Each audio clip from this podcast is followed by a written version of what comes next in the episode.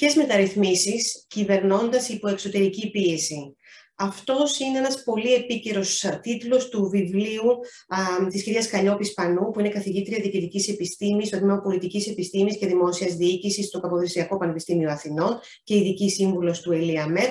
Στο βιβλίο αυτό που είναι των εκδόσεων Πατάκη, η κυρία Σπανού προσπαθεί να δώσει μια γενική εικόνα του τι έχει συμβεί στη χώρα μας με αυτές τις περίφημες μεταρρυθμίσεις, για τις οποίες ακούμε εδώ και πάρα πολλά χρόνια, πολύ πριν την οικονομική κρίση, αλλά μετά την οικονομική κρίση του 2008-2009 και τα μνημόνια, έγινε πια, θα τολμούσα να πω, δεύτερη φύση μας, δεύτερη φύση των Ελλήνων, να συζητούμε για τις μεταρρυθμίσεις.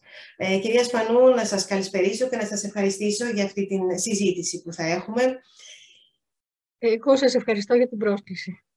Ήθελα να σας ρωτήσω, τελικά οι μεταρρυθμίσεις είναι αποτέλεσμα μόνο εξωτερικών πιέσεων, είτε μιλάμε για την μεγάλη οικονομική κρίση που πέρασε η χώρα μας και τα μνημόνια, είτε μιλάμε και για την πανδημία, γιατί και η πανδημία μας όθησε σε σημαντικές μεταρρυθμίσεις.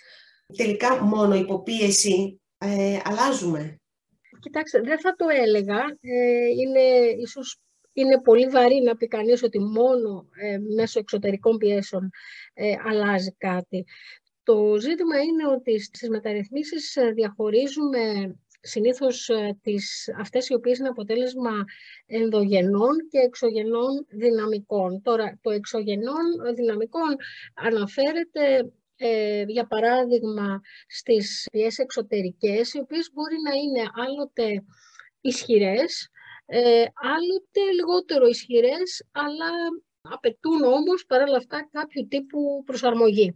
Για παράδειγμα, ας πούμε, εξωγενής είναι η δυναμική της ε, παγκοσμιοποίησης, έτσι, της ένταξης στην Ευρωπαϊκή Ένωση. Αλλά τώρα η πανδημία ή η κλιματική αλλαγή είναι, είναι θέματα τα οποία είναι ευρύτερα ε, και θα πρέπει με κάποιο τρόπο να είμαστε προετοιμασμένοι να τα αντιμετωπίσουμε, να μην αποκλείουμε από τον ορίζοντά μας ότι μπορεί να προκύψουν τέτοια ε, ζητήματα. Άρα έχουμε περιπτώσεις σταδιακής προσαρμογής και περιπτώσεις τις οποίες υπάρχει μια οξία κατάσταση η οποία περιγράφει μια κρίση.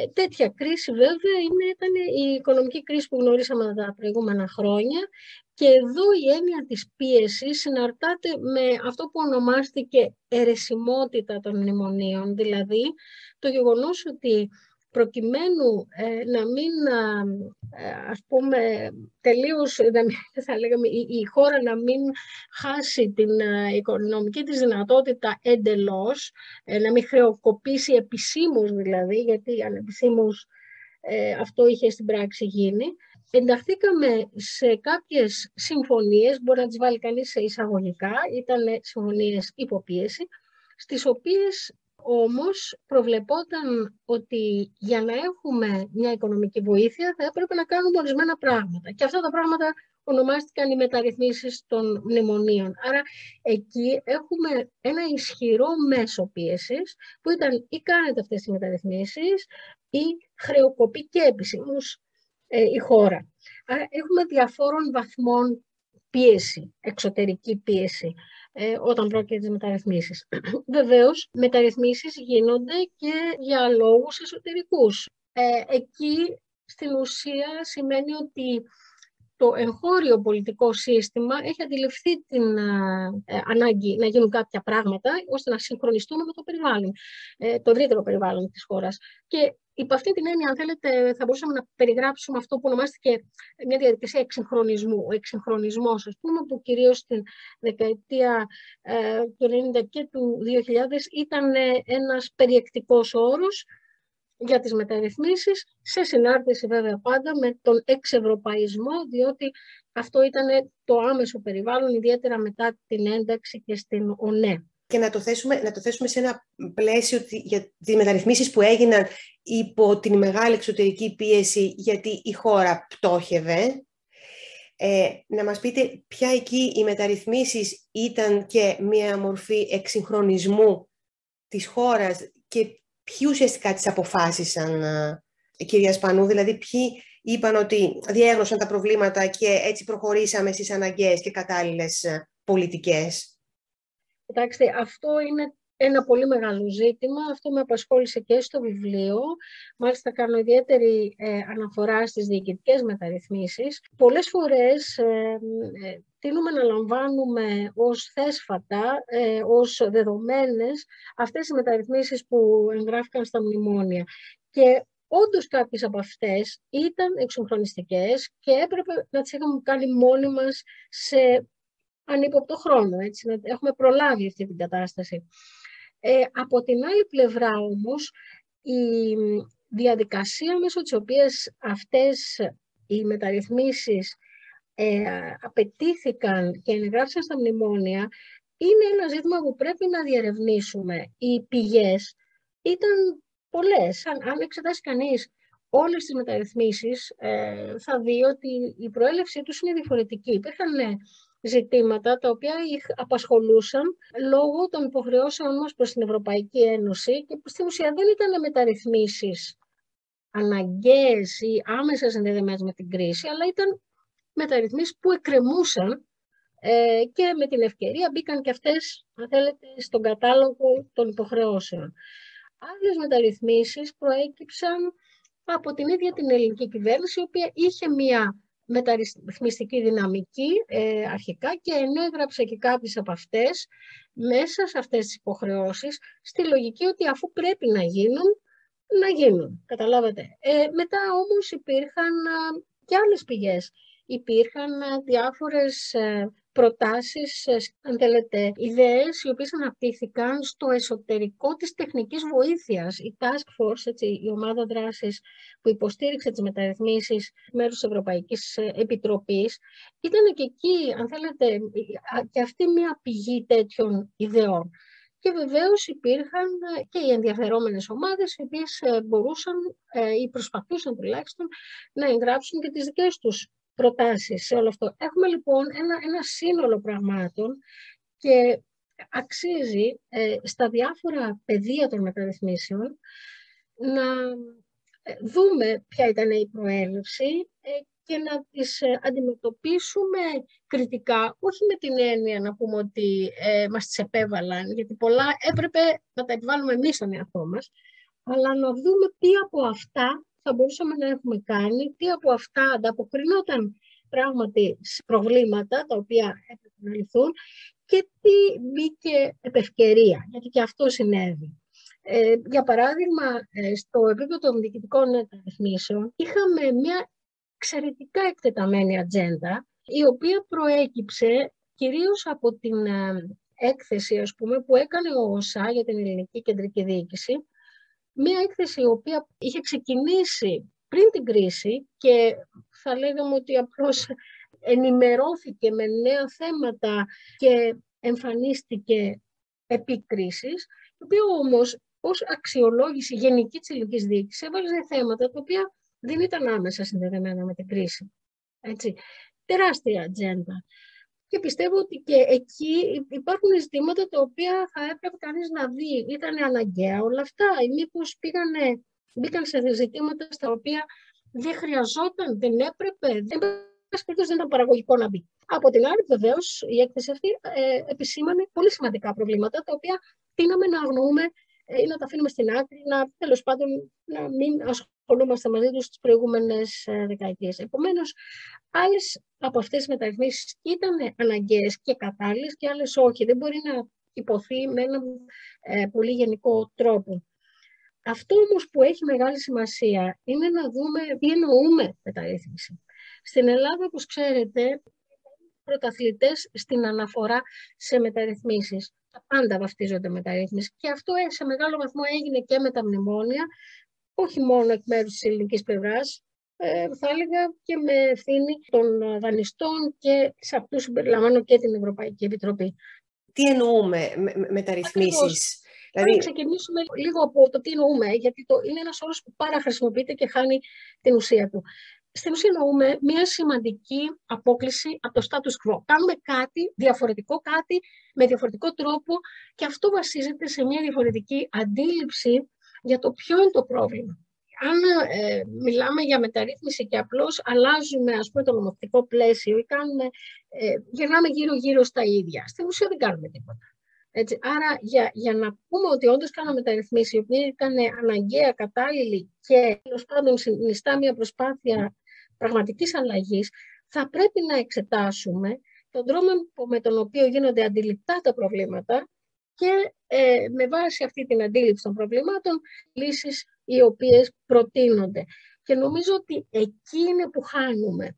Δηλαδή πολλές από τις λύσεις κινήθηκαν στα γνωστά, θα λέγαμε, περισσότερες από όσες θα έπρεπε και, και έξω και πολλές φορές λέμε ναι, πράγματα, αλλά έγιναν λιγότερα από όσα θα μπορούσαν, θα θέλαμε ή θα ήταν αναγκαία να γίνουν. Τελικά με τις μεταρρυθμίσεις που κάναμε ε, αντιμετωπίστηκαν χρόνιες ε, αδυναμίες; Αυτό είναι το ένα ερώτημά μου και το άλλο είναι ε, έχουμε μία δυσανεξία στις μεταρρυθμίσεις στην ε, Ελλάδα. Ε, κάνουμε δηλαδή, ε, νιώθω με βάση αυτά που, που μας λέτε, το διαχωρισμό που κάνετε, ότι ουσιαστικά δεν κάνουμε μεταρρυθμίσεις, γιατί οι μεταρρυθμίσεις πάντα στοιχίζουν. Στοιχίζουν γιατί η αλλαγή που φέρνουν είναι μεγάλη και ενδεχομένως αυτό για κάποιο διάστημα να ενοχλεί κάποιους. Γι' αυτό και αργήσαμε τόσο πολύ και δεν ξέρω καν αν κάναμε τελικά ασφαλιστική μεταρρύθμιση ή δεν κάναμε ε, μεσοβέζικα πράγματα για να λύσουμε το ασφαλιστικό, το ζήτημα του ασφαλιστικού. Ε, τελικά ε, λύσαμε χρόνιες αδυναμίες, υπήρξαν μεταρρυθμίσεις που δικαίωσαν το όνομά τους, ήταν δηλαδή μεταρρυθμίσεις. Ναι, δώσατε και το πολύ, πολύ σημαντικό και επιτυχημένο παράδειγμα της ασφαλιστικής μεταρρύθμισης. Σε κάποιες περιπτώσεις ε, αντιμετωπίστηκαν και σε κάποιες περιπτώσεις στην ουσία κάναμε μία από τα ίδια. Ε, αυτό νομίζω ότι θα αναδειχθεί και αν γίνουν και μελέτες σε, σε περισσότερα πεδία πολιτικής, όπου θα δούμε τι υπήρχε, τι κάναμε τόσο καιρό και αν ξανακάναμε τα ίδια ή αν πράγματι αλλάξαμε κάτι. Ε, το, ε, ένα παράδειγμα που έχω να δώσω, στο οποίο πράγματι φαίνεται να άλλαξε σημαντικά, είναι η δημοσιονομική διαχείριση. Εκεί, από εκεί που είχαμε ένα τελείως διάτριτο σύστημα, ε, καταφέραμε να οργανώσουμε ένα σύστημα δημοσιονομικής διαχείρισης, διαμόρφωσης του προπολογισμού και δημοσιονομικής διαχείρισης και ε, αυτή τη στιγμή να είμαστε σε μια καλύτερη, ε, πολύ καλύτερη κατάσταση από το παρελθόν. Πάντα υπάρχουν βελτιώσεις βεβαίως να γίνουν.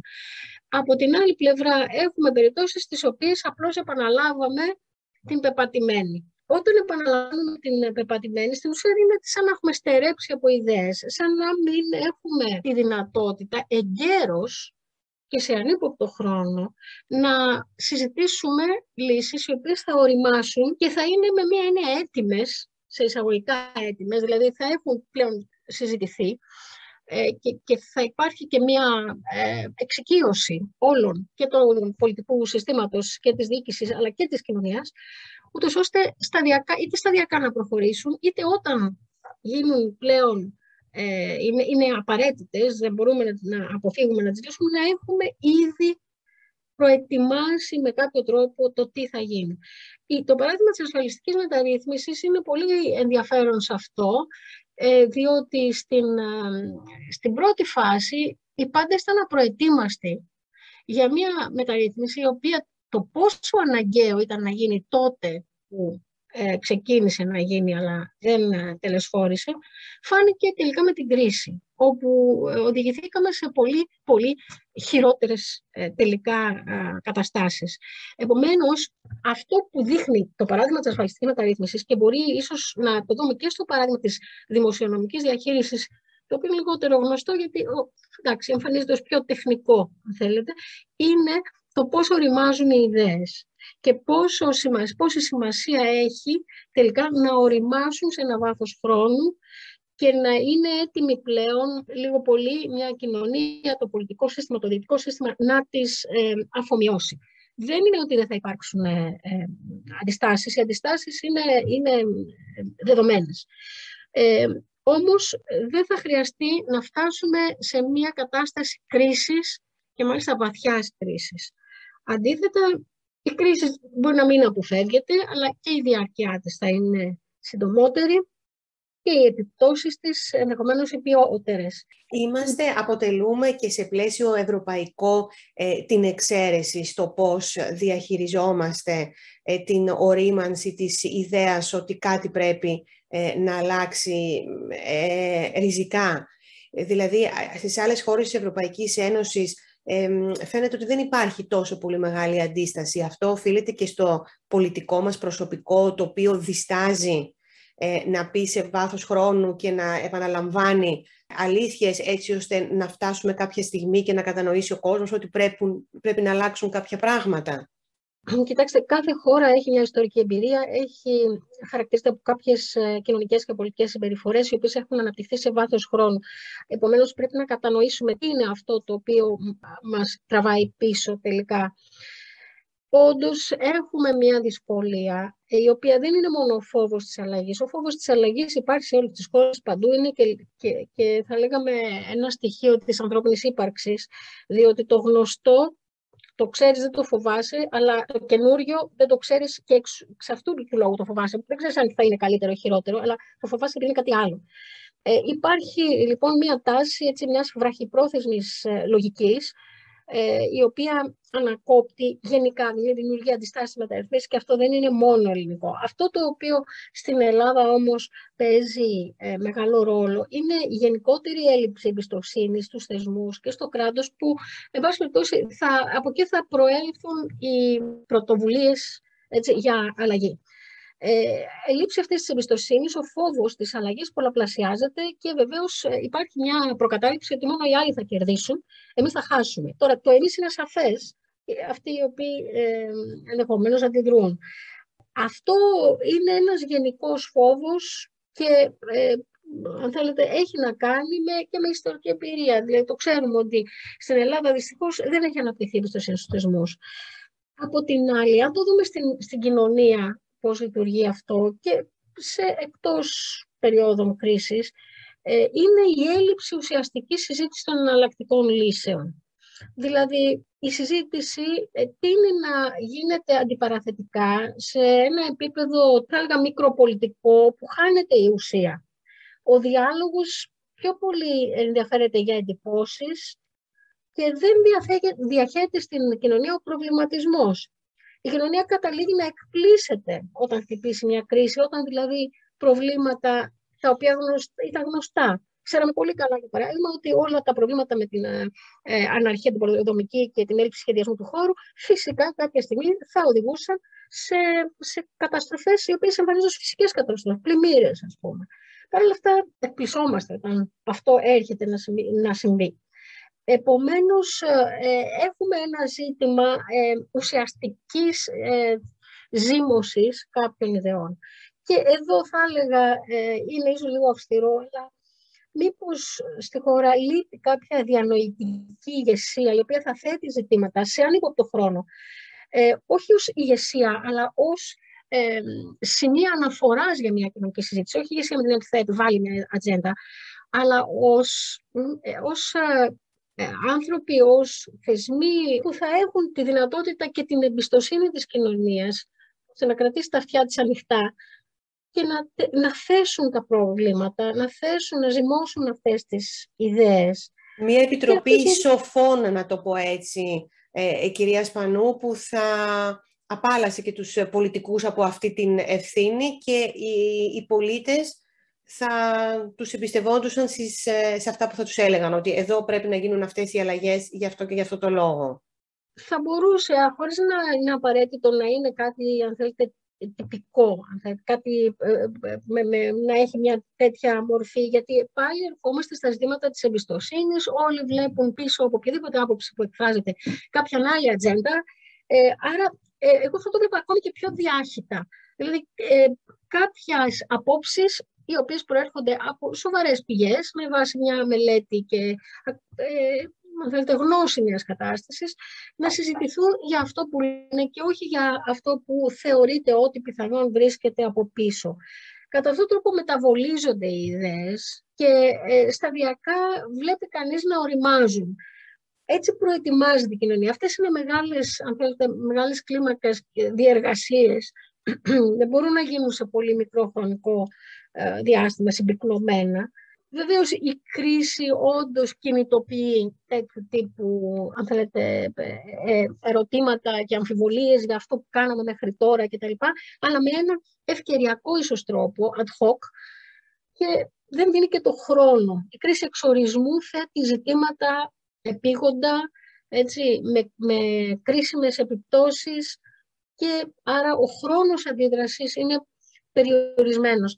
Υπ' αυτή την έννοια θεωρώ ότι μια ε, προηγούμενη ορίμαση των, των ιδεών και μια σταδιακή, εν πάση περιπτώσει, ανάπτυξη, επεξεργασία λύσεων ε, που θα κυκλοφορούν και βεβαίως θα συζητηθούν και, από, και σε κόμματα και σε, ε, και σε ευρύτερα κοινωνικά ας πούμε, παιδεία, θα προετοιμάσουν καλύτερα για, την, για τις αλλαγές στις οποίες θα έπρεπε να προβούμε. Κυρίας Σπανού, μια τεράστια δυναμία της χώρας μας είναι και η τρομακτικά αργή απονομή της δικαιοσύνης. έχουν γίνει βήματα σε αυτό το τομέα, γιατί είναι ένα πολύπλοκο θέμα που επηρεάζει όλους τους τομείς της ε, ζωής μας. Και την οικονομία και την παιδεία, όλα τα επηρεάζει το ζήτημα της δικαιοσύνης. Και επίσης και στο θέμα της παιδείας έχουμε θέματα. Δηλαδή κάθε φορά πάμε να κάνουμε μια μεταρρύθμιση εκπαιδευτική, οι αντιστάσεις είναι πάρα πολύ μεγάλες, δεν κατορθώνουμε να αλλάξουμε πράγματα σε βάθος όπως πρέπει. Παρακολούθησα λίγο το μοντέλο της Ιρλανδίας, όπου εκεί τα πανεπιστήμια μετά την οικονομική κρίση αναγκάστηκαν και το έκαναν όμως ακόμη και να καταργήσουν, να αλλάξουν τμήματα, δηλαδή τμήματα νομικής, επειδή δεν χρειαζόντουσαν, θεωρούσαν ότι δεν υπάρχει πια αγορά για τόσους πολλούς δικηγόρους, έγιναν ε, τμήματα τεχνητής νοημοσύνης, ε, παρακολούθησαν δηλαδή το τι γίνεται στην αγορά.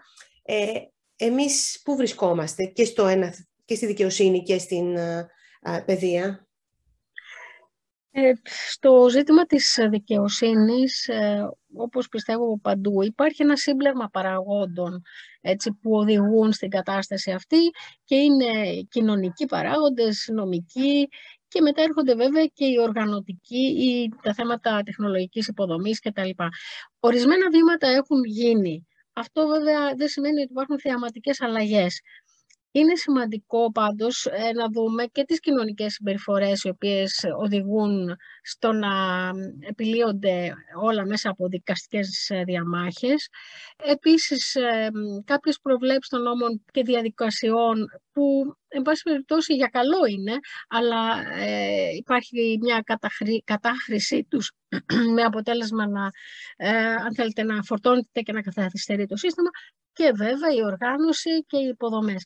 Τώρα, σε όλα τα επίπεδα κάτι έγιναν. Βέβαια, οι νοοτροπίες είναι που αλλάζουν ε, πιο αργά. Τώρα, για το εκπαιδευτικό σύστημα επίσης, ναι, όντως έχουμε, έχουμε τις αγκυλώσεις μας, όπως υπάρχουν παντού. Ε, σε σχέση με αυτά που προαναφέραμε κιόλας, νομίζω ότι το θέμα ακριβώς της εμπιστοσύνης είναι πολύ μεγάλο εδώ, όπως είναι και το θέμα της ε, ορίμασης των ιδεών μέσα στην κοινωνία. Τι θέλω να πω γι' αυτό; Υπάρχει το μεγάλο κομμάτι της τεχνολογικής εκπαίδευσης, τεχνικής και τεχνολογικής εκπαίδευσης, το οποίο στην ουσία ε, στην Ελλάδα ήταν πάντα όχι ο φτωχός συγγενής, ο ανύπαρκτος συγγενής. Με αποτέλεσμα ε, να θεωρείται ότι ο μόνος τρόπος ε, κάποιος να βελτιώσει τις συνθήκες ζωής του, να εκπαιδευτεί και να βρει τη θέση του στην αγορά εργασίας ήταν το πανεπιστήμιο. Και εδώ και δεκαετίες είναι προφανές ότι αυτός ο δρόμος δεν οδηγούσε πουθενά. Γιατί δεν μιλήσαμε ποτέ για την τεχνική και την τεχνολογική εκπαίδευση; Εδώ πρέπει να δει κανείς λίγο και τα αντικίνητρα πολλές φορές που είναι ενσωματωμένα στον τρόπο με τον οποίο λειτουργεί ένα σύστημα και να, τα, αν θέλετε, να δει πώς μπορεί να τα κάνει να λειτουργούν αντίστροφα. Δηλαδή, ε, γιατί κάποιος δεν πάει στη τεχνική εκπαίδευση; Γιατί πιθανόν τα επαγγελματικά δικαιώματα δεν είναι ε, κατοχυρωμένα. Τι σημαίνει κατοχύρωση των επαγγελματικών δικαιωμάτων; Πώς αντιμετωπίζεται ο ανταγωνισμός έτσι, σε μια σχετικά μικρή αγορά εργασίας. Έτσι, ανταγωνισμός επαγγελματιών διαφόρων επιπέδων εκπαίδευσης, που μπορεί να είναι μια τεχνική σχολή και να φτάνει μέχρι το Πολυτεχνείο, ε, Πώς αντιμετωπίζετε αυτό, έτσι ώστε καθένας να βρει το χώρο του. Και μετά ε, να δούμε βεβαίως και τον πληθωρισμό πτυχιούχων σε πάρα πολλές περιπτώσεις και το θέμα της αποκατάστασής τους. Και εκεί λοιπόν έχουμε ζητήματα που αφορούν τις ίδιες τις πολιτικές που έχουμε αναπτύξει στο παρελθόν, αλλά και κοινωνικές συμπεριφορές, νοοτροπίες, οι οποίες πρέπει σταδιακά να ενσωματώσουν πραγματικότητες τις οποίες βλέπουν εμπειρικά αλλά δεν τις, ε, δεν τις ε, αντιλαμβάνονται τελικά. Επί της ουσίας δεν τις αντιλαμβάνονται. Ε, η ανεργία των πτυχιούχων δεν είναι ένα, ένα σήμα ότι κάτι πάει καλά. Ε, άρα μήπως πρέπει να, να, να πάρουμε έναν άλλον δρόμο. Και γιατί η αντιμετώπιση με της τεχνολογικής, τεχνολογικής εκπαίδευσης να μην είναι τέτοια που να οθεί, να, να ενθαρρύνει τους ανθρώπους να πάνε προς τα εκεί. Κατά καιρούς διαβάζω στις εφημερίδες και εγώ ότι η τάδε ειδικότητα που δεν την είχε σκεφτεί κανείς έχει πολύ καλή αποκατάσταση. Όλα αυτά είναι στοιχεία μιας δημόσιας πολιτικής που μπορούν σταδιακά όμως και να συζητηθούν σε μια κοινωνία και να διαχυθούν και ταυτόχρονα να δώσουν τη βάση για μια αλλαγή αντίληψης όσον αφορά το πρόβλημα αλλά και τη λύση. Και εδώ νομίζω ότι ακριβώς ε, ε ίσως οι άλλες χώρες έχουν μεγαλύτερη ετοιμότητα ε, σε αυτά τα θέματα. Ίσως είναι πιο ανοιχτές κοινωνίες, ίσως ε, έχουν, ε, είναι κοινωνικές διεργασίες, είναι η εμπιστοσύνη στην πολιτική και στους θεσμούς τους. Πάντως, σίγουρα δεν είναι κάτι αυτόματο, δεν είναι κάτι εύκολο, είναι κάτι σύνθετο. Πρέπει όμως να το δούμε από όλες τις πλευρές για να μπορέσουμε και να το αντιμετωπίσουμε.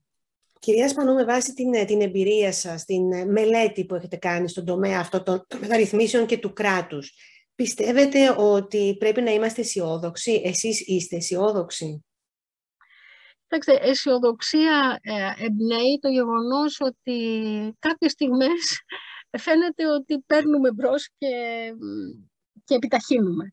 Ε, πράγματι, ε, η, τελευταία κρίση, τώρα η υγειονομική κρίση, έδωσε μια μεγάλη όθηση ε, στα θέματα της ηλεκτρονικής διακυβέρνησης, εντυπωσιακή, παρόλο που προσπάθειες σχετικές έχουν γίνει, έτσι είναι, δεν είναι χτεσινές, είναι πολλά χρόνια, πολλές, ίσως και δεκαετίες θα έλεγα, που έχει μπει στην ατζέντα αυτό το ζήτημα. Βλέπουμε όμως εντυπωσιακά άλματα σε αυτό το χώρο και αξίζει να δούμε υπό ποιες προϋποθέσεις αυτά γίνανε. Δεν είναι μόνο η πίεση της ε, υγειονομικής κρίσης, ε, είναι και μια ετοιμότητα, είναι μια αξιοποίηση δυνατοτήτων και είναι και μια οριμότητα, γιατί ο κόσμος, έτσι, η κοινωνία φαίνεται σταδιακά να τις ε, υιοθετεί αυτές τις, ε, τις αλλαγές. Προφανώς ότι είναι η ηλεκτρονική διακυβέρνηση σημαίνει ότι, ότι απευθύνεται σε μια κοινωνία εξοικειωμένη με αυτά τα μέσα. Έτσι. Απ' την άλλη όμως υπάρχει μια μέρημνα να ενταχθούν όλοι, να ε, επωφεληθούν όλοι από αυτές τις μεταρρυθμίσεις, ε, έστω και με τη διαμεσολάβηση, ας πούμε, ξέρω εγώ, των ΚΕΠ ή τέλος πάντων οποιονδήποτε άλλων κρατικών ε, θεσμών που θα μπορούσαν να βοηθήσουν. Είναι επομένως ένα στοιχείο αισιοδοξίας. Έχει κάποια ιδιαίτερα χαρακτηριστικά. Είναι ένα πεδίο που γίνονται πολλά καινούργια πράγματα και παρακάμπτονται, αν θέλετε, αντιστάσεις. Από την άλλη πλευρά, βέβαια, ε, είναι και ένας ε, νέος τομέας ο οποίος ίσως να έχει λιγότερες, ε, αν θέλετε, να κουβαλάει λιγότερες ε, δεσμεύσεις από ό,τι ε, άλλοι. Είμαι, όπως λέμε, συγκρατημένα αισιόδοξη. Σωστά. Σας ευχαριστώ πάρα πολύ, κυρία Σπανού, για αυτή την συζήτηση. Μας βοήθησε λίγο να κατανοήσουμε τις διαφορές μου έμεινε να σας πω την αλήθεια αυτό που είπατε για τον εξυγχρονισμό και ότι είναι κάπως διαφορετικό από την υποπίεση μεταρρύθμιση. Είναι σημαντικό να το, ε, να το γνωρίζουμε αυτό και ε, ελπίζω να, ε, στην επόμενη συζήτησή μας να είστε και κάτι περισσότερο από συγκρατημένα αισιόδοξοι. Σας ευχαριστώ θερμά. Και εγώ το ελπίζω και σας ευχαριστώ και εγώ για την πρόσκληση.